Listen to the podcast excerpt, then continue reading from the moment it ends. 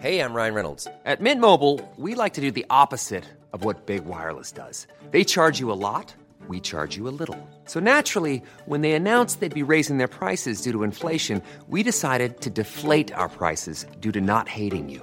That's right. We're cutting the price of Mint Unlimited from $30 a month to just $15 a month. Give it a try at mintmobile.com slash switch. $45 upfront for three months plus taxes and fees. Promo rate for new customers for limited time. Unlimited more than 40 gigabytes per month. Slows. Full terms at mintmobile.com. Je suis venu vous parler d'Europe. Und es ist ein guter Tag für Europa. Europas rolle i verden bliver stadig vigtigere. We have our freedom in our hands. Du lytter til Altingets Europa-podcast, sponsoreret af 3F.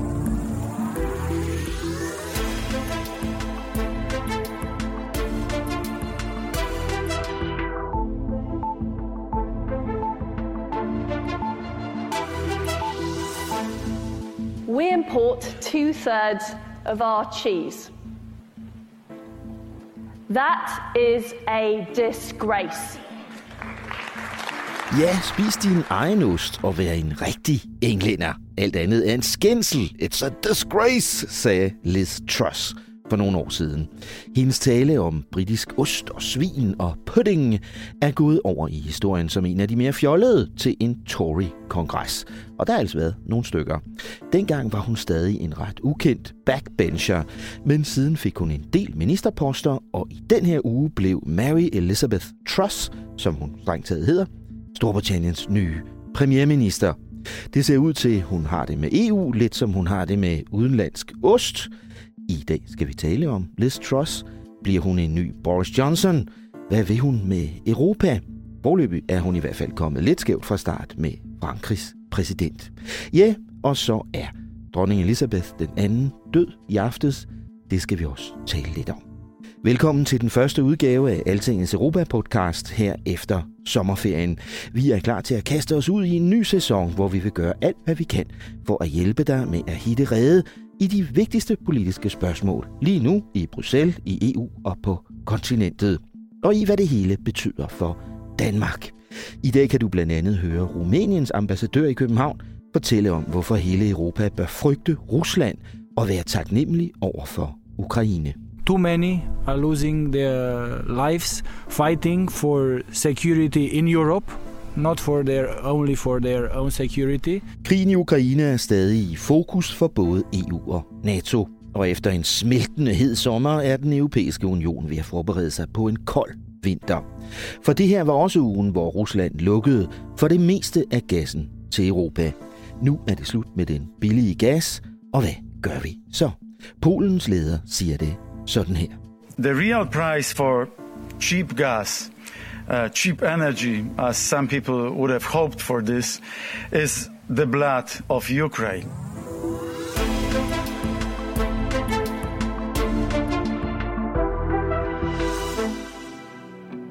Altingets EU-podcast er sponsoreret af 3F, fordi Danmark fortjener færre journalistik om E EU.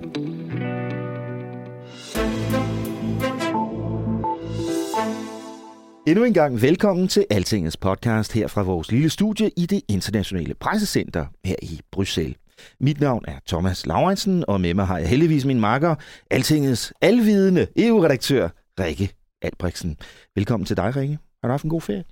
Åh, oh, det kan jeg nærmest ikke huske. Jeg har været tilbage på arbejde i en måned, så øh, det føles virkelig, virkelig øh, langt tilbage nu. Men jo, jeg havde en rigtig dejlig ferie. Det er godt at se dig igen. I lige måde. Som sagt skal vi snakke en del om sikkerhed, om Ukraine, om russere og om energi lidt senere. Men lad os begynde med Storbritannien.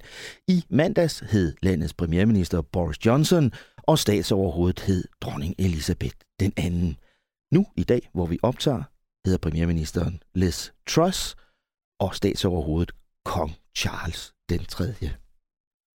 Det er vildt, var ikke? Ja, det er det faktisk, ja. og det, det, det ruller ikke lige af tungen endnu, det der Nej, kong Charles. Kong Charles, det skal vi lige vende os til. To dage før sin død nåede dronning Elizabeth at udnævne sin 15. premierminister, Liz Truss. I am confident that together we can ride out the storm. We can rebuild our economy. And we can become the modern, brilliant Britain that I know we can be.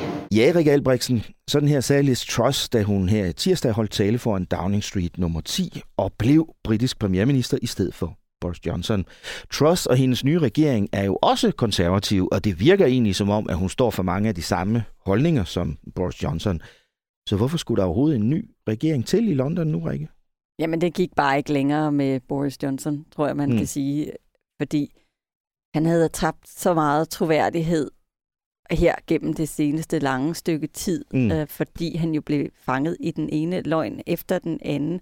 Og det handlede jo primært om det, som øh, går i historiebøgerne som Partygate, altså alle ja. de her fester, der blev holdt i Downing Street under nedlukningen, mens almindelige britter nærmest ikke måtte gå uden for en dør. De måtte ikke engang afholde begravelser for Præcis. deres nærmeste og så videre. Og øh, nu vi taler om dronningen, hun sad jo der helt alene til prins Philips øh, begravelse. Det er rigtigt, ja. Og, øh, og ja. det er ligesom bare et eksempel på, at der så skete en masse ting inde i Downing Street, hvor der var jo der kom historier ud om, at folk havde været i supermarkedet med rullekufferter for at fylde dem med, med sprut, så de kunne, øh, så de kunne holde fester og så videre. Ja. Og så var der jo bare det ved det, at Boris Johnson blev ved med at lyve om de ja. her fester, og det blev ved med at komme frem, at han havde lovet.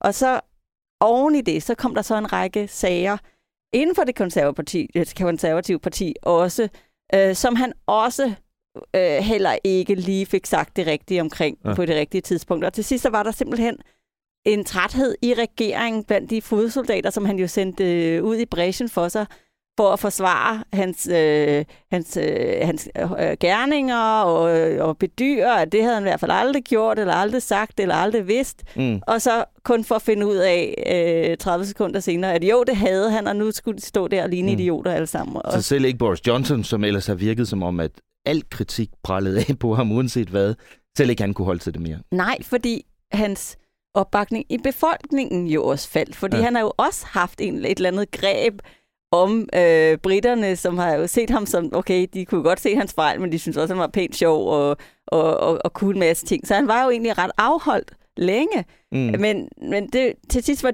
folk jo altså også bare døde trætte af ham, og det kunne de så ikke holde til mm. internt øh, i, i regeringen at se, okay, jamen, øh, nu har vi en leder, som er uvælgelig også, mm. ikke? Så, så det, det, så det han, endte, som det gjorde. Han endte med at må træde tilbage, og er så som sagt nu blevet, blevet afløst af Liz Truss. Hvad ved vi om hende, Rikke? Ja, altså hun er 47, og hun er datter af en matematikprofessor og en sygeplejerske. Mm. Uh, begge ret røde i det, så meget at hendes far ikke helt kan holde ud at det der med, at han nu har en sådan en mini-Thatcher-klon, der sidder i Downing Street. Det... Men hun har jo heller ikke selv altid været konservativ. Nej, hun flyttede blandt andet med liberaldemokraterne, dengang hun var ung, hvor hun blandt andet også advokerede for øh, fri hash og monarkiets nedlæggelse, jeg, jeg synes, det er sådan lidt, lidt, lidt, lidt sjovt. Ja. Og når hun så netop ender som konservativ premierminister. Ikke? Ja. Men øh, så blev hun konservativ en gang i 90'erne og blev så valgt ind i underhuset i 2010. Mm. Og fra 2012 har hun haft mindre regeringsposter. Altså, vi har ikke helt det samme system i Danmark, men man kan kalde dem juniorministerposter, ja. som mm. hun øh, primært har, har bestrædet. Ikke? Og for os her i Bruxelles, tror jeg, vi har haft mest øje på hende, siden hun, hun blev minister for, for international handel under Boris Johnson, fordi en af hendes øh, fornemmeste roller jo var at gå ud og skabe øh, alle de her fantastiske mm. nye handelsaftaler for britterne, ja. øh, som de skulle bruge, når de kom ud af ået fra ja. Bruxelles, og øh, virkelig skulle, øh, skulle øh, sætte et aftryk i verden, og hvor det, der skete i princippet, var, at hun var ude og lave sådan nogle kopier af de aftaler, som man allerede havde indgået fra EU's side, og så mm. spørge, om, om britterne ikke nok kunne få lov til at fortsætte øh, med, en, med en, en, en, øh, mm. en udgave af den, som man ikke skulle forhandle forfra. Ikke? Mm. Så. Og så blev hun udenrigsminister? Og så blev hun udenrigsminister, og det er jo så der, hvor hun også ja, har haft mest at gøre med, med EU inden for det, det, ja. det, øh, det sidste sådan lille års tid. Hvad er forventningerne til hende her i Bruxelles, i EU-systemet? Ja, mange vil gerne lade tvivlen komme hende til gode, ja. øh, og se, om der måske kan blive trykket på genstartsknappen efter det her meget problematiske forhold, som unionen har haft til Boris Johnson. Det har jo været nogle rigtig, rigtig hårde år for, det må man sige. for forholdet mellem, ja. mellem EU og Storbritannien, især siden, øh, siden 2019, hvor han, ja. hvor han overtog. Øh, men der er jo heller ikke nogen, der ligesom havde glemt, at, øh, at han blev billedet på Brexit i virkeligheden. Mm. At, det, at det nærmest øh, var ham, der, der sådan var personliggørelsen af, ja. af det her. Ikke? Mm. Øhm, men der er også en holdning til, at man vil se det, før man tror det, i forhold til, om der kan komme en bedring i forholdet. Fordi især hvis man bare ser på hendes valgkamp, så har hun altså ikke holdt sig tilbage med at punke Nej. på alt, hvad der kom fra Europa, og Ja. øh, alt, der handler om, om EU. Og det kan man sige, det giver rigtig fin mening. Fordi, Det er jo for at plise øh, partimedlemmerne. Præcis, fordi Ja. det er, når vi snakker om Mm. mm. valgkamp, så snakker vi altså Mm. mm. ikke om, at det, det er befolkningen, der skulle Nej. Vælge hende. Det var jo altså de Formandskampen. 170.000 Ja. Øh, medlemmer af Tory, ja. eller det konservative parti i, Mm. øh, i Storbritannien, som skulle vælge hende. Ja. Ja. Og øh, altså, det, der er ikke, man kan nærmest ikke være EU-basher nok til rigtig mange af dem. Mm. Ikke? Så, øh, og, det- og det, så det har, hun, øh, det har hun simpelthen kørt hårdt på med. Og det er jo også fordi, at hun er jo valgt også på støtte af den ekstremt, øh, hvad kan man sige, EU-fjendtlige fløj Mm. i partiet. Det er dem, der hun har som sit, som sit bagland, og det er Mm. mm. deres noget, hun sidder på. Og Mm. det er jo heller ikke noget, som er super beroligende set fra Nej. EU's side. Og det der britiske system, som nogle gange kan virke lidt underligt for os danskere, hvor det altid kun er flertalsregeringer, ikke? betyder jo, at når en premierminister må gå af som Boris Johnson, så- så betyder det ikke, at regeringen vælter. Så betyder det bare, at det, det parti, der har magten, de så laver en, en anden regering. Ja, i hvert fald når man sidder med den her Ja. ja. 80 øh, personers ja. overvægt, som man gør lige nu. Fordi det var jo en anden situation ja. under Theresa May. Hun havde jo, hun havde jo støtteparti, ja. ikke? Altså, men det var jo også bare, det kunne de jo nærmest ikke finde ud af. Øh, det var jo chokerende for dem, at skulle ikke netop Ja. have en flertal. Og så er det jo, at det bliver de konservative partimedlemmer, der bestemmer, hvem der skal være premierminister, og ikke befolkningen som helhed. Nå, vi må se. I hvert fald så er det lykkedes Liz Truss på rekordtid at få gjort sig uvenner med den franske præsident.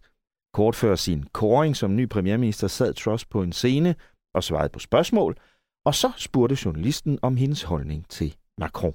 Um, President Macron, friend or foe? The, the jury's out. But if I, if I, if I, if I, if I become, if I become prime minister, I will judge him on deeds, not words. Er Frankrigs præsident ven eller fjende? Ah, det synes den nye britiske leder ikke lige, hun havde lyst til at svare klart på. Lad os se. Ha, ha, ha. Men det synes Frankrigs leder så bare ikke var særlig sjovt. Je le dis, le peuple britannique, la nation qu'est le Royaume-Uni, est une nation amie. Det britiske folk er vores venner, og den nation, der er det forenede kongerige, er vores ven, sagde Emmanuel Macron, underforstået i modsætning til visse britiske ledere. Og så tilføjede Macron, at hvis franskmænd og britter ikke engang kan finde ud af, om de er venner eller fjender, ja, så er det mildest talt ikke så godt. Si on n'est pas capable, entre Français et Britanniques, de dire si on est ami ou ennemi, je- le terme n'est pas neutre, euh, on va vers de sérieux problèmes. On va vers des sérieux problèmes. Er der alvorlige problemer på vej i forholdet til Storbritannien, Frederik Albrechtsen? Jeg tror, vi bliver nødt til at adskille Storbritannien og det britiske øh, politiske spektrum. Ikke? Altså, det er jo egentlig også det, Macron gør, med det han siger. Fordi ja. hvis vi går tilbage til hende, øh, den nu afdøde dronning Elisabeth, så ser vi jo øh, en, altså sådan en, en, en stormflod af velvilje mm. komme fra Europa mod ja. britterne ja. i deres sovens stund. Vi ser, øh, at de skyndte sig at sætte alle flagene uden for kommissionens hovedbygning, mm. Berlemont, på halv, og ja. der er også udgået en befaling om, at det skal ske på alle, ja. alle EU's kontorer og missioner rundt om. Ja, ja. Uh, og det er jo ikke fordi, det er noget vildt. Det er også det har Biden jo også over i USA ja, ja. sagt til, ja. til sine ambassader. Ja. Men altså, det er jo stadigvæk en indikation af, at det her handler ikke om, at vi er uvenner Nej. med britterne. Det handler om, at vi har et anstrengt forhold til den britiske regering. Ja. Ja. Um, så så det, det vil jeg sige, det er nok, det er nok lidt og, mere der, vi er. Ikke? Og man kan sige, at Elisabeth den anden øh, var en slags grundsten og symbol på det, hvad skal man sige, evige øh, historiske forhold ikke? Mm-hmm. mellem Storbritannien og resten af Europa.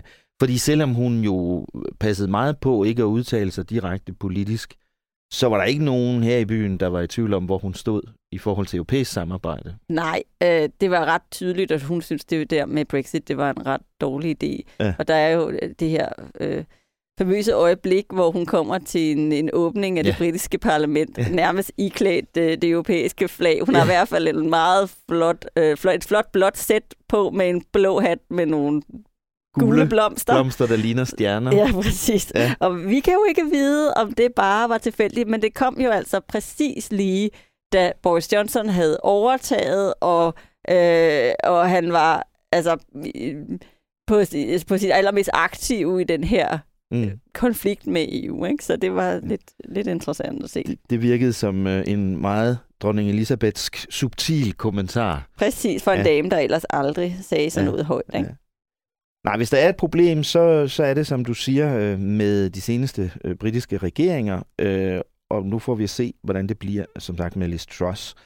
Hun var jo, som du nævnte, Rikke, udenrigsminister, og, øh, og dermed også ansvarlig for, for Brexit-følgerne, sådan set. Så, så, har, så har hun vel styr på det, kan man sige. Ja, øh, ja det, får, det, det ved vi faktisk ikke helt, fordi Ikke det, det? der, er, der er interessant ved, ved hendes forhold til EU, mens hun var udenrigsminister, det var, at der var faktisk nærmest ikke nogen substansforhandlinger. Og man kan sige, det kan være, at Ja. folk sidder og siger, "Jamen, det der Brexit, altså, er det ikke snart overstået? Er det ikke? Det er, jo, Yes. det er da seks år siden, de stemte. Hvorfor snakker Mm. jeg stadig om det? Men det er jo fordi, at man øh, ja har indgået nogle aftaler, men de bliver ikke overholdt, og fordi øh, Mm. mm. britterne meget, meget gerne vil lave dem om. Men problemet er, de vil lave dem om ved i princippet at øh, krølle dem sammen og smide i den skraldespanden, og det mm. kan man ikke rigtig øh, have fra EU-siden. Mm. Um, så, så det vil sige, hun har faktisk ikke været, hun er faktisk ikke blevet trygtestet særlig meget Nej. i forholdet til øh, Nej. EU, fordi at de simpelthen ikke, hun var heller ikke med i nogen af altså i de der tilløb, altså til, øh, Mm. under alle de svære forhandlinger om skilsmisseaftalen, ja. om hele forhandlingen om, om øh, øh, handels- og samarbejdsaftalen, Ja. som er de der to store øh, aftaler, som, man, som vi har med britterne. Mm. Øh, så det vil sige, at det vi så kender hende fra på EU-siden, det er, øh, at noget at, at det sidste, hun gjorde, inden der gik formandskamp i den over i Storbritannien, det var jo at lægge den, øh, det lovforslag, der hedder The Northern Ireland Protocol Bill på, øh, på bordet over i underhuset, som jo altså er britternes øh, egen måde at sige, vi kommer til at øh, give os selv magten til at underkende den Mm. skilsmisseaftale, vi har lavet Mm. med, øh, med EU-siden. Mm. Og det kan man jo ikke sidde og overhøre ja. fra EU-siden. Nej, man skal jo huske det her med, altså, den her aftale om Nordirland hænger uløseligt sammen med hele udtrædelsesaftalen, som hænger uløseligt sammen med hele handelsaftalen. Præcis. Om hvordan Europas og Danmarks, dermed Danmarks, handelsforhold til Storbritannien skal være. Ja, og hele grunden til det her, det er ultra vigtigt for EU, det er jo, at øh, hvis man ikke...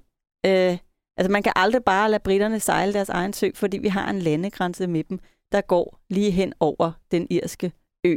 Og det vil sige, at øh, med mindre, at der er en eller anden form for aftale, hvordan, om hvordan vi håndterer øh, strømme af, af varer og dyr øh, med mere ind i unionen gennem Nordjylland, så, som, som øh, altså kan, kan komme videre fra altså helt op til Nordfinland og helt ned Mm. til Sydportugal og hvad ved jeg. Altså det, så, så, så har vi den her kæmpe ladeport ind i, mm. ind i, i EU. Ikke? Mm. Øh, med mindre man så siger, nej, I skal smække en, øh, en grænse op hen over den irske ø, Mm. og så har man øh, en risiko for borgerkrig i, Mm. øh, i, i Irland. Ikke? Så Mm. det, vil, det vil man heller ikke øh, så gerne. Og det er også vigtigt, øh, som sagt, for Danmarks forhold til Storbritannien, vores handelsforhold til Storbritannien og vores politiske forhold til, øh, til britterne. Øh, tak lige for nu, Rikke. Øh, jeg tror, det er nok om Storbritannien øh, for i dag. Jeg vil gerne vende tilbage til dig lige om lidt, så vi kan tale videre om blandt andet EU's brud på den europæiske visumaftale med Rusland, og om kampen for at ruste Europa til vinterens energikrig med Moskva. Det handler alt sammen om følgerne af Vladimir Putins krig mod Ukraine, en krig, der har skabt store omvæltninger for hele Europa. Inden vi taler om de andre aspekter, så vil jeg godt lige spille nogle klip for dig, Rikke, og for lytterne. Her i slutningen af august var jeg nemlig med til Marias første politiske Europafestival. Det er sådan en slags folkemøde om europæisk politik, som de laver op i det nordjyske. Lad os lige kippe lidt med flaget for det. Og der mødte jeg blandt mange andre ambassadørerne fra Polen og Rumænien, to af de lande i EU og NATO, som føler sig mest truet af russerne lige nu. De hedder Antoni Falkowski og Alexandro Gradinar.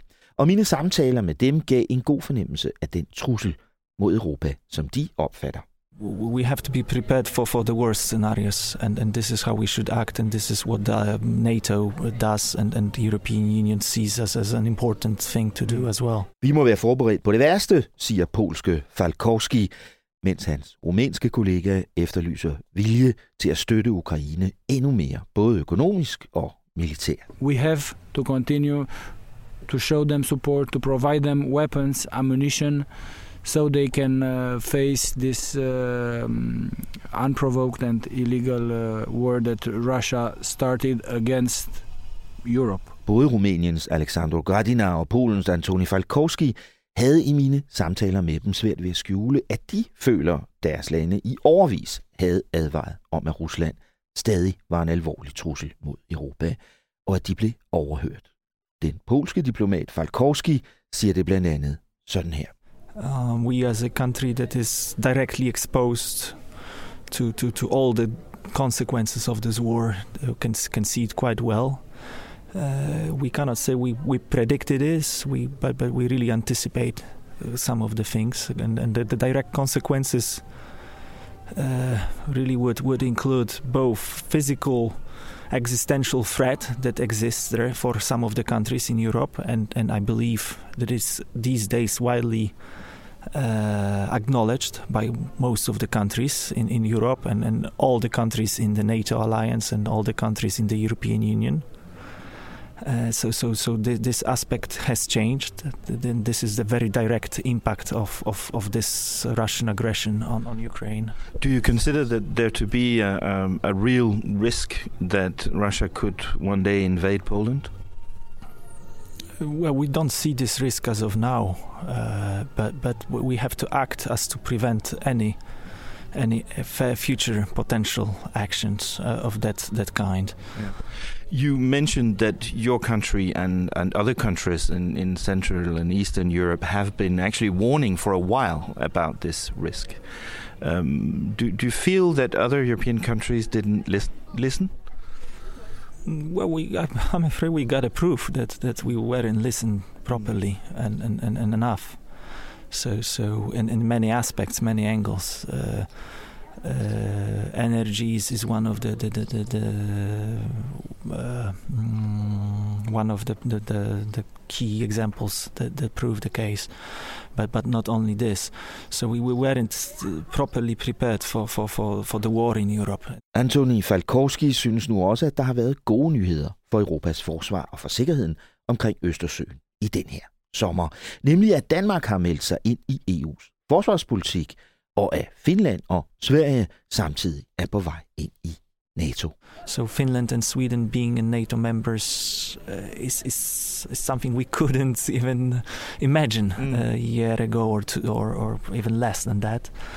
So, so this is a significant change, and I believe it will uh, bring a lot of, of, of concrete uh, decisions behind, and, and, and allow us to, to, to, to increase the security level of security of all the Baltic states: uh, Denmark, Poland, uh, Estonia, Latvia, Lithuania and obviously Finland and, and Sweden as they perceive this. Uh, Another development, as, as I think a direct consequence of the Russian invasion of Ukraine, is that Denmark uh, is going to join EU defense uh, after a referendum mm-hmm. we had in, in June. Seen from, from a Polish point of view, is that is that important? I believe so. Yes, uh, Denmark is, is a really big well, like-minded state of of of of, of, of Poland, a good good friend and, and proved ally in many aspects. And and we were missing Denmark in this respect, and uh, I must also say that that that there is a lot of uh, things that that that uh, could possibly be done uh, within the European Union, uh, and and and the fact that that uh, Denmark left the opt-out behind and the vast majority of, of Danes supported this, and uh, in fact, uh, most of the political parties supported this this movement, this move. Is is is is is very important uh, and and and will will bring a lot of good. Den rumænske ambassadør er på sin side naturligvis mere optaget af sikkerheden i det sydøstlige Europa og ved Sortehavet, end han er i regionen omkring Østersøen. Men også Alexander Gradinar håber inderligt, at denne russiske invasion har vækket Europa. Russia invaded uh, Ukraine uh, with no reason. They started a uh, unprovoked and uh, illegal illegal war. This war uh, is challenging all our democratic values. Is challenging the um, all um, uh, beliefs that uh, the we have in the civilized world. Too many are losing their lives fighting for security in Europe, not for their only for their own security. That's the reason we have to be show them our solidarity. They are uh, amazing people. They are showing fantastic courage. And uh, they have all our admiration. Det var egentlig mærkeligt, at der skulle gå så længe, før det også gik op for Vesteuropa, at man ikke kan stole på Vladimir Putin, siger Alexandro Gradinar. We had um, um, similar behaviors in uh, in Abkhazia, in Ossetia, the Chechen wars, the and um, Crimea in 2014. So um, I really do hope that um, all countries in, uh, of course, in the European Union and uh, NATO are united, stay united, uh, facing the situation in where we are, where we are now. Do you think once this war is over, because I guess it will be one day, we don't know when or how, will we ever be able to work with the Russians again and trust them? I think the last uh, years showed uh, and uh, proved actually that even in the time when we had a certain dialogue with with Russia, even within NATO or um, bilaterally, um, they, they, they proved uh, that uh, even during these uh, periods of dialogue, they proved that um, they were not necessarily serious about what they were saying. As um, also the, the, the, the, what happened, for example, in in December when they put on the table some um, documents that on on which we could discuss uh, but uh, the proposals in those documents we know all were um, not even possible as a, a, a, starting point for, for negotiations uh, between between NATO members and, and, and Russia. So um, trust, I think, it's um, at inexistent and at, at the moment, at least and uh, I think it will be it will take um, a long way, or I don't know what it will take actually to rebuild it or to build it. Ja, Rumæniens ambassadør har tydeligvis meget svært ved at se, hvordan tilliden til Rusland kan blive genopbygget, hvis den da nogensinde har eksisteret. Tak til Gradinar og til hans polske kollega Antoni Falkowski. Og tak til Majers nye Europafestival, som gav mig lejlighed til at møde de to ambassadører og mange andre spændende personer. Der er ingen tvivl om, at tilliden til Rusland kan ligge på et meget lille sted, når man spørger de centrale og østeuropæiske lande. Den samme opfattelse er også udbredt i EU-kommissionen her i Bruxelles. Hør bare, hvad kommissæren for grænsekontrol og indvandring, svenskeren Ylva Johansson, sagde i den her uge. At the moment, there is no basis for trust no basis for a privileged relation between EU and Russia. Russian citizens should not have easy access to the EU. And of course, to be a tourist in the EU is not a fundamental right. Det var i tirsdags, at Ylva Johansson sagde sådan her. Og det gjorde hun, fordi hun præsenterede et ret drastisk forslag fra kommissionen om simpelthen at droppe den visumaftale, som EU har med Rusland. Det er da ret voldsomt, Rik Albrigtsen. Ja og nej. Fordi det er selvfølgelig voldsomt, fordi det er et tilbageskridt i forholdet, ja. og en indrømmelse af, at vi nok tog fejl, dengang vi lavede den aftale. Troede, troede at det nok gik ja. i den rigtige retning ja. uh, i forholdet mellem, mm. mellem Vesten og Rusland. Men ja. uh, um, på den anden side, så handler det her jo altså ikke om, at de ikke må få visum. Det handler bare om, at vi ikke længere giver dem en forlom i det ja. visumsystem, system, ja. som vi ligesom har. Ikke? De kommer ikke forrest i køen mere. Hvis vi øh, nu forestiller os et verdenskort, så kan du have øh, hele Nordamerika, og du vil have altså, det meste af Sydamerika, og du vil have øh, Australien og sådan nogle lande. Dem vil du have farvet i grønt. Det er dem, der har den slags aftaler, mm. som, som Rusland havde øh, ja. indtil for nylig. Og så vil du have jo altså Afrika, Mellemøsten, det ja. meste af Asien, undtagen et par enkelte lande, som vil være i rødt. Og det er mm. det, Rusland så bliver nu, ikke? Ja. Så de bliver sidestillet med nogle af, af de her lande. Og så har du altså nogle ekstra mørkerøde lande, og det er sådan noget som Iran, Afghanistan, Somalia, Eritrea, Etiopien, mm. øh, som har endnu, endnu sværere mm. altså, øh, vilkår, når de skal søge ja. om... om hvad, hvad betyder det så for russere, der for eksempel gerne vil holde ferie i Europa? Det betyder, at øh, deres papirarbejde bliver voldsomt forøget. Det er, at man, at man har, der er nogle sådan ret vilde visumansøgninger med, med rigtig mange dokumentation, øh, dokumentationskrav. Du skal ligesom have et invitationsbrev, du skal have øh, billetter og bevis, hvor du skal bo, mm. og du skal, altså der, der er en hel masse ting. Det bliver også dyrere, det, prisen går op på det her øh, visum, det, det bliver over fordoblet, og det kommer til at tage meget længere tid også at få dem behandlet. Så det vil mm. sige, det bliver bestemt ikke sådan lige til. Ja. Der er jo nogle EU-lande, altså de baltiske lande og Polen for eksempel, de synes, at man helt skal holde op med at give øh, visum til russere. De skal slet ikke øh, have lov til at, at, at rejse ind. Og de siger, at det vil de gøre, men kan de egentlig det? Man vil egentlig rigtig gerne give dem en, øh, en hjælpende hånd fra resten af EU-kredsens side, fordi at der er en stor forståelse for, at det er dem, der holder for. Vi har jo lavet et, øh, et flyveforbud mellem Rusland og resten af EU. Det vil sige, at de russere, der kommer, kommer jo primært til de baltiske lande, til Finland oh, blandt ja. andet. Så det vil sige, man kan godt forstå, at de har nogle bekymringer, både fordi, at de Ja, netop. Det, det vil sige, bare lige for at forstå det, for det havde jeg ikke tænkt over, Rikke.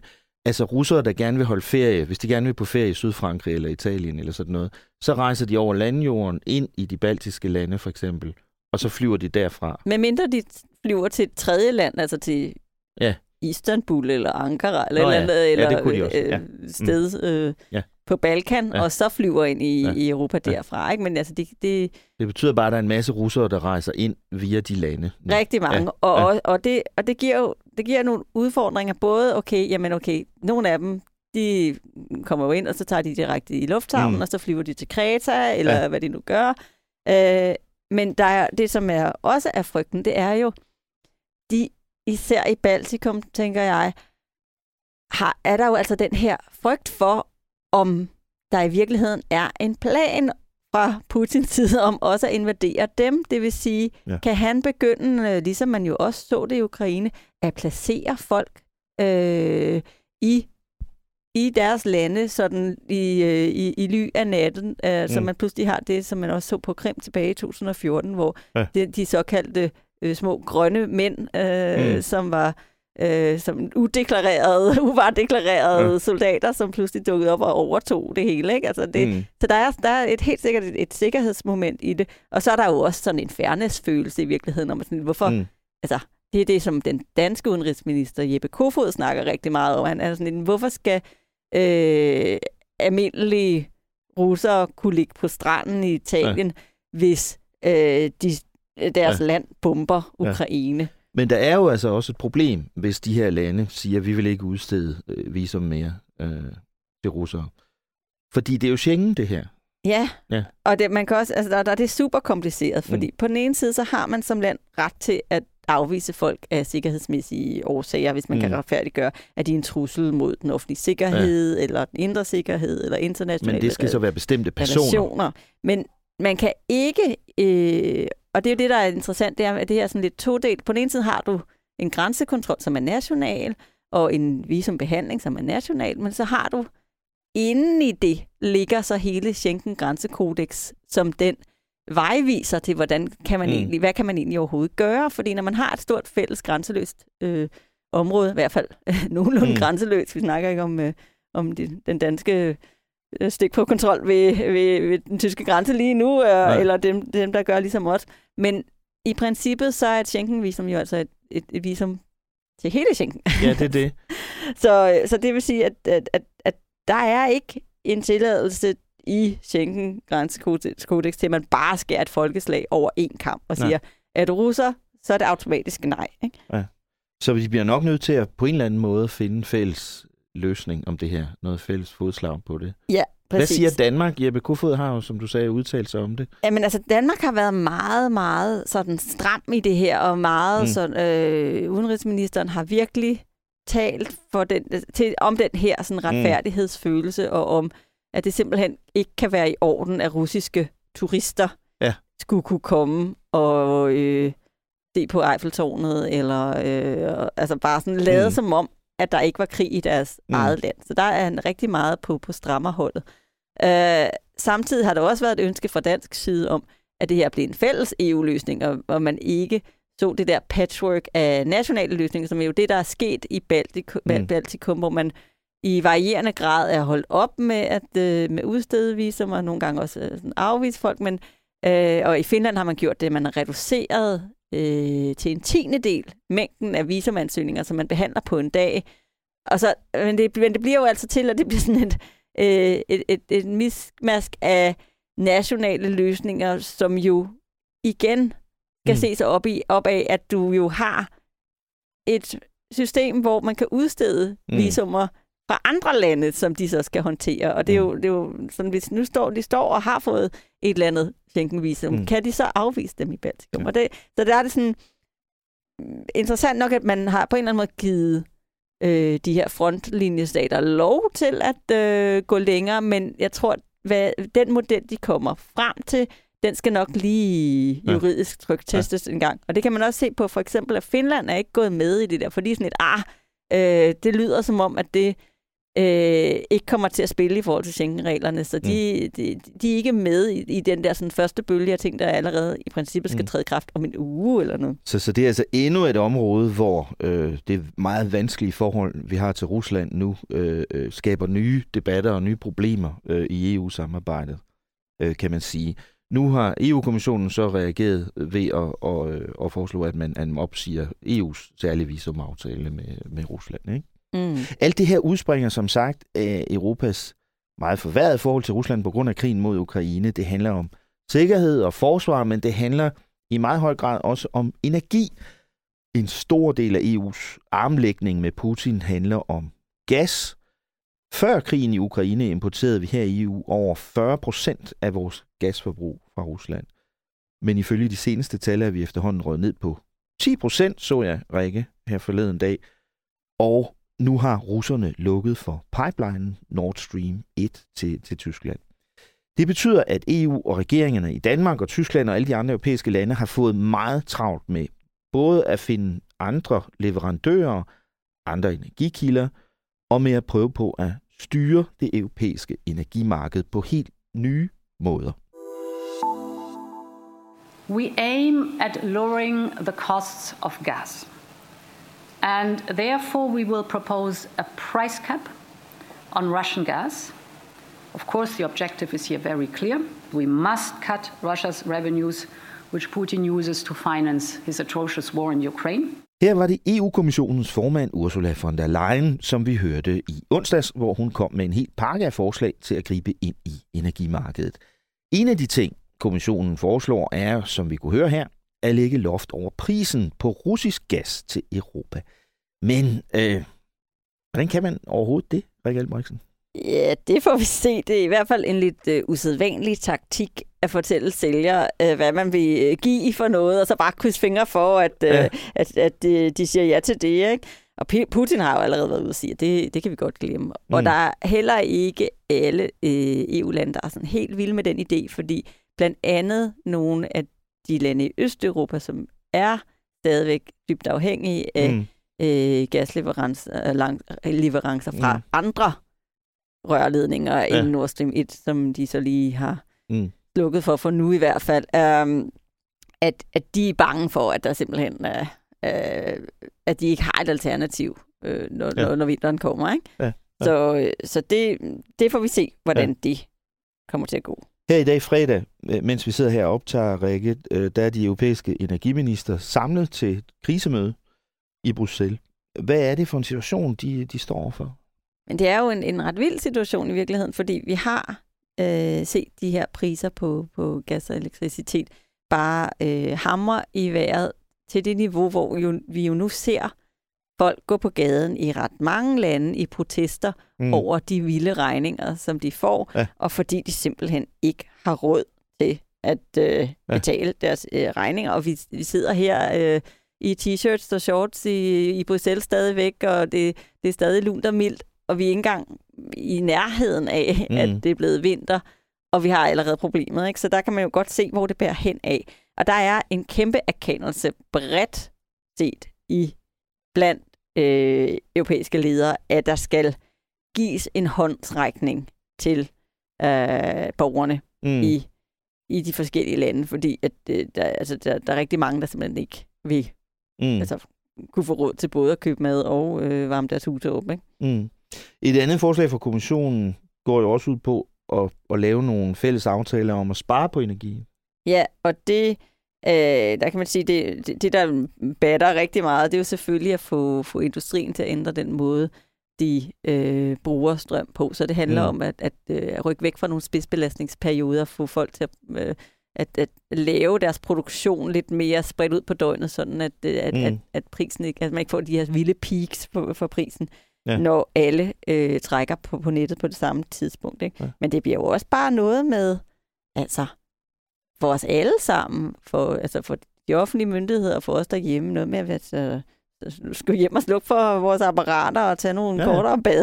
og, Nå, jamen, i Tyskland er de begyndt at spørge alle toppolitikerne, hvor mange brusbad tager du om ugen, og sådan noget, ikke? jo, jo. Altså, og i Danmark mm. gik det jo også herud torsdag og sagde, jamen nu øh, kommer vi med, med, med lavere øh, mål for, hvor meget offentlige bygninger skal være opvarmet, Mm. og også hvor meget udendørsbelysning der må være, og så videre. Så der, altså, man begynder ligesom at gøre nogle praktiske mm. ting, for simpelthen at, øh, at Ja. spare på energien, så den kan række længere.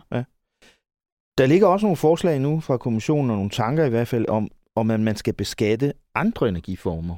Øh, hvorfor det? Jamen, det handler om, at øh, gasprisen er jo det, som også driver prisen på andre energiformer i vejret, selvom det ikke er blevet Mm. dyrere at, øh, at producere dem. Og det Ja. vil sige, at der er nogle enorme profitter i øh, markedet Ja. for for eksempel øh, vind og sol og øh, atomkraft. Og Fordi så når videre, videre. gasprisen går op, så går elprisen op, også selvom det er el, der kommer fra vindmøller, ikke? Ja, præcis. Ja. Og der siger Ursula von der Leyen i sine forslag der, at det er ikke fair, fordi at de har jo ikke gjort noget anderledes. De har bare, de, de Ja. nyder ligesom bare godt af. Hvorfor skal de tjene så mange penge på Ja. den her krise nu, ikke? Præcis, og Mm. derfor øh, så må man lave en, altså den, modellen er, er stadig oppe i luften, men noget af det, man kunne gøre, var at sige, jamen det, vi sætter et loft på, øh, på hvad det øh, må koste, og så sender vi øh, pengene tilbage mm. til, øh, i hendes optik i hvert fald, til forbrugerne, ikke? så at hjælpe dem øh, Mm.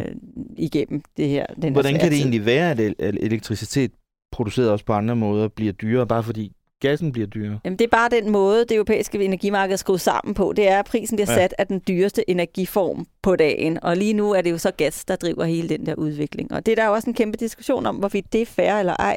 Om der skal være en afkobling mellem gas og resten Mm. af energiformerne. Og det er sådan noget, som man øh, får rimelig mange nervøse trækninger over også i Danmark, fordi Ja. at, at man er bange for, at, at for mange indgreb i, i energimarkederne kan have nogle ret uheldige konsekvenser. Men det betyder jo så også for eksempel, at, at energivirksomheder i Danmark, der producerer elektricitet, vil, øh, vil kunne blive beskattet lige pludselig på en anden måde. Ja, jamen helt Ja. sikkert. Det, det, det går de der og er vældig, vældig øh, nervøse for. Ikke? Men altså det, og det, som man siger fra den side, det er i princippet bare, at øh, ja, man er fuldstændig enig i, at, der, at noget skal ske, og man kan Mm. gå også øh, ret langt, men man vil bare gerne lige advare mod, at man får pillet så meget ved markedet, at man ikke øh, længere har den energisikkerhed, som, øh, som vi har mm. i dag, og, og at man jo også, hvis man piller for meget, altså både hvis man kompenserer øh, forbrugere eller virksomheder for meget, mm. øh, øh, Altså, man får fjernet tilskyndelsen til, at de så faktisk regulerer deres adfærd. Ikke? Ja. Uh, fordi at uh, når noget bliver super dyrt, så er det jo netop, at vi går hjem og tager nogle kortere bade, og, mm. og øh, slukker øh, lyset bag os, og mm. øh, tager en sweater på, i stedet for at skrue op for, mm. for varmen. Og det gælder jo også på stor skala ude, øh, ja. ude i industrien, og det vil sige, at øh, det incitament til faktisk så at gå mod en grønnere omstilling, ja. øh, altså og, få, og også få sparet på energien. Også mm. få omlagt til for eksempel en varmepumpe, eller mm. nogle solceller, eller hvad man nu kan mm. gøre. At det bliver jo meget større, når man har øh, de priser, som vi har i dag. Ja. Øh, og hvis man hjælper folk for meget, så, ja. så fjerner man ja. jo det der, øh, ja. det der prissignal. Og Danmark vil jo meget gerne spille en form for nøglerolle i at finde nye energiløsninger til, til øh, hele Europa. Øh, for 10 dage siden afholdt statsminister Mette Frederiksen et topmøde om energiforsyning for landene omkring Østersøen. Hvad, hvad er det, Mette Frederiksen vil med det, Rikke? Men hun vil jo gentage det stunt, som hun øh, foretog øh, i, Esbjerg. Ja, om Nordsøen. I, her mm. i foråret, ja. hvor hun øh, også lavede en, en, en, en kæmpe sådan aftale med landene omkring mm. sig om, at nu skal der ja. øh, virkelig, virkelig, virkelig bygges noget, noget vindenergi der. Og det vindmølleeventyr vil hun så også have gentaget i Østersøen, så derfor så har hun inviteret sine syv kolleger øh, fra landene omkring Østersøen, mm. altså undtagen Rusland. Ja, ja. Øh, ja. de, var, de må ikke komme med, men ja. altså fra Finland og Sverige og Baltikum og Polen og Tyskland. Ikke? Jo. Øh, og de skulle alle sammen, hvis planen ellers var ikke var lige sådan gået lidt i vasken til sidst, så skulle de alle sammen have stået over på Bornholm. Jeg kan godt afsløre, i... at jeg var på vej til Bornholm og vendte om, da det så blev flyttet til, til, til Marienborg, ja, øh, på grund af strække i Bornholms de, Lufthavn. Ja, præcis, ja. og de skulle ellers have stået der foran, foran Hammershus, og det var, ja. skulle være meget symbolsk alt ja. sammen, øh, og beslutte, at man vil syvdoble øh, mængden af øh, vindmølleenergi øh, herinde for de næste ikke særlig mange år.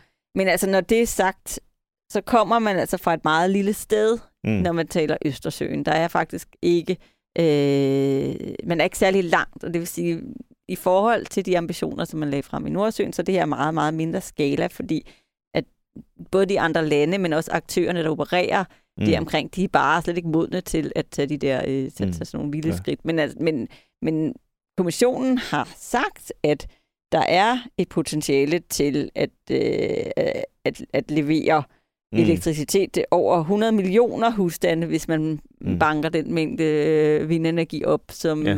som der er mulighed for ja. øh, inden 2050. Så, øh, men spørgsmålet er, og der kan jo godt være forskellige ambitionsniveauer, kan man Præcis. sige, for landene, også for landene omkring Østersøen. Ikke? Ja, og der, der, var, mm. der må man sige, at det er ikke alle, der er villige til at bide til bolle på samme måde, som Danmark er på det Netop. her spørgsmål. Fordi det kan godt være, at den danske ambition er at bygge en masse dejlige vindmøller, og jo, jo før, jo bedre. Øh, øh, og det er også fint nok på lang sigt, sagde for eksempel Polens regeringsleder Mateusz Morawiecki, men på kort sigt bliver vi nødt til at have andre prioriteter, sagde han på Marienborg. Long term is now in contradict with short term. Long term, we I fully subscribe to all offshore uh, wind farm strategies Poland is also planning huge wind farm investments. But right now we need stable delivery of stable supply of electricity, affordable electricity prices and, uh, and a secure energy system. Hvis det ikke er vindmøller, polakkerne vil snakke om nu, hvad er det så, de vil snakke om? Jamen altså, jeg vil sige det, bare inden jeg svarer på det, så, så er det bemærkelsesværdigt egentlig, at de overhovedet står der ja. øh, på Marienborg. Og det var faktisk heller ikke Det var sikkert, heller ikke helt sikkert. Øh, indtil Nej. sidste øjeblik nærmest. Fordi Polen er jo lidt det sorte får i, i den, øh, den grønne omstilling, ikke? Mm. når man taler på EU-plan. Fordi det er simpelthen dem, der, der stiller sig alt og mest øh, i vejen, mm. hver gang der skal vedtages klimamål eller øh, mm. gøres noget som helst grønt. Og det er fordi, at de simpelthen øh, har et større fokus på øh, ikke at gøre ting, der kan skade deres egen industri, og fordi de selv er meget, ikke er særlig langt i den her omstilling. Og de har meget kul. Og de har rigtig, rigtig meget kul, Mm. og det, øh, ja, så de, de har altid haft det svært i det. Så det er på, Mm. på den måde jo symbolsk vigtigt, at de overhovedet Ja, det er rigtigt. øh, Ja. er til stede. Men når det er sagt, så var det også derfor, det her hed et, øh, det hed et energisikkerhedstopmøde. Det ja. hed ikke grøn vind forever topmødet. nej. Det, øh, Det var ikke et klimatopmøde. Nej, Nej. præcis. Og Mm. det var også fordi, at, at, øh, de havde et fokus på, jamen, hvad kan vi også gøre regionalt for at netop have hinandens ryg, hvis Putin gør et eller andet åndssvagt. Ja. Og hvor kan vi finde gas andre steder end i Rusland, for eksempel? For eksempel, Ja. ikke? Og bare generelt, så vil han bare lige meget hellere fokusere på, hvad gør vi på kort sigte for, øh, for at vi ikke skal fryse, Men, og, og, blandt andet så også det, som går i den fuldstændig modsatte retning af, hvad, hvad der er den danske ambition, det er altså, altså at gå, have færre grønne ambitioner og mm, holde tilbage mm. på alle de ting, der er dyre i forhold til at overgå til, øh, til mere øh, grøn ja. energi, og blandt andet også det, der handler om hele beskatningen af CO2-udledning, øh, som man jo har i det kvotehandelssystem, som vi har, som, som de simpelthen mener, man bør sætte på pause, altså sløjfe, ja. fordi man Ja. ikke skal straffe virksomheder, som i forvejen er ramt Ja. af jamen, Ja. inflation, energipriser, Ja. krig, øh, at man så ikke også bagefter Ja. skal ud og straffe Men det synes Danmark for eksempel er helt no-go. Ikke? Altså, Jo. jeg talte med energi- og klimaminister Dan Jørgensen om det øh, i forbindelse med, med topmødet der, og han sagde, at det, det, det mener Danmark vil være helt forkert. Øh, den polske leder forholdt sig også til det, som kommissionen nu her efterfølgende har foreslået den her uge, altså spørgsmålet om at gribe ind i EU's frie energimarked for at afbøde krisen. I believe that Putin is now sitting and laughing at us because some of the mechanisms, pricing mechanisms, which we have created as the complex system in Europe, uh, are dependent on us, but we are not changing them, dependent on, on the European Union, and we are not um, changing them, whereas they are enhancing the painful policy uh, by, um, uh, made by Putin. Putin sidder og griner af os, siger Morawiecki her, Rikke. Hvad mener han med det? Jeg tænker, det handler jo nok om, om, om den her afkobling, som vi også øh, snakkede om, mellem Ja. ja. priserne på gas og, og, øh, og priserne på andre energiformer. Og det er jo, ja, som vi også var inde på før, noget, der er rigtig, rigtig, rigtig svært for Danmark. Som sagt, så mødes energiministerne, øh, Europas energiminister, as we speak. Øh, kan de blive enige om noget nu, tror du? Jamen, det skal de nok. De skal nok blive enige om et eller andet, ikke? for der er virkelig en følelse af, at der skal ske noget, og der skal ske noget nu, fordi Ja. at der er et pres øh, fra befolkningerne, og der er også pres i mange lande, og altså, netop mm, Tjekkiet, som sidder med formandskabet mm. lige nu, de har set store øh, folkelige protester, Ja.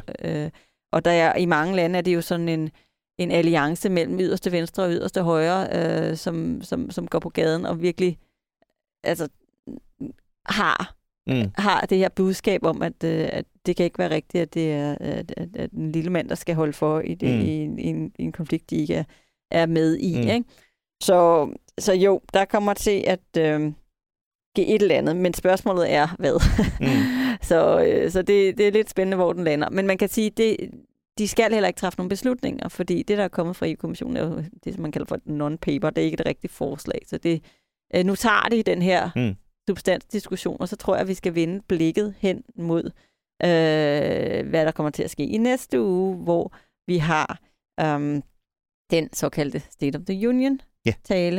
Som øh, kommissionsformanden holder hvert år ja. I september. Og hvad er det, det er for en, den tale skal bruges til? Jamen, det er jo simpelthen øh, året, der kommer. Ja. Øh, det er, hvor, hvor er de store prioriteter? Hvad kommer det til at være mm. de, de store udspil? Hvad er fokus Mm. og så videre?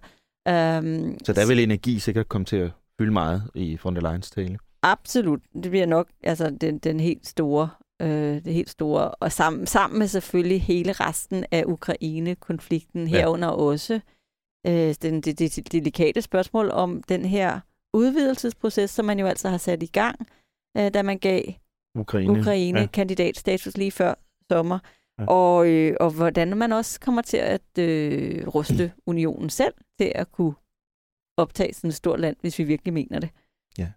Og det er altså på onsdag, at kommissionens formand gør status over EU og ser fremad onsdag formiddag i Europaparlamentet i Strasbourg.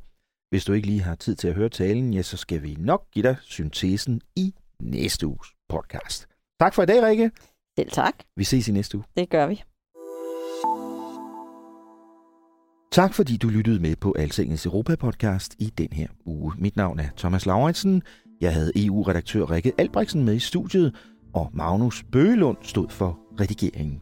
Mens du venter spændt på næste uges podcast, kan du som sædvanligt læse meget mere om EU, om europæisk og om dansk politik på altinget.dk. Altinget har også et nyt nummer af vores månedsmagasin på print på gaden. Her i septembernummeret kan du blandt andet læse en stor feature, som jeg har skrevet om de store sikkerheds- og forsvarspolitiske omvæltninger i Norden og Europa lige nu. Tak for i dag. Lyt med igen næste uge, lige her, hvor Altinget taler om Europa, og hvor vi også godt lige vil sige farvel til en stor dronning ved navn Elisabeth.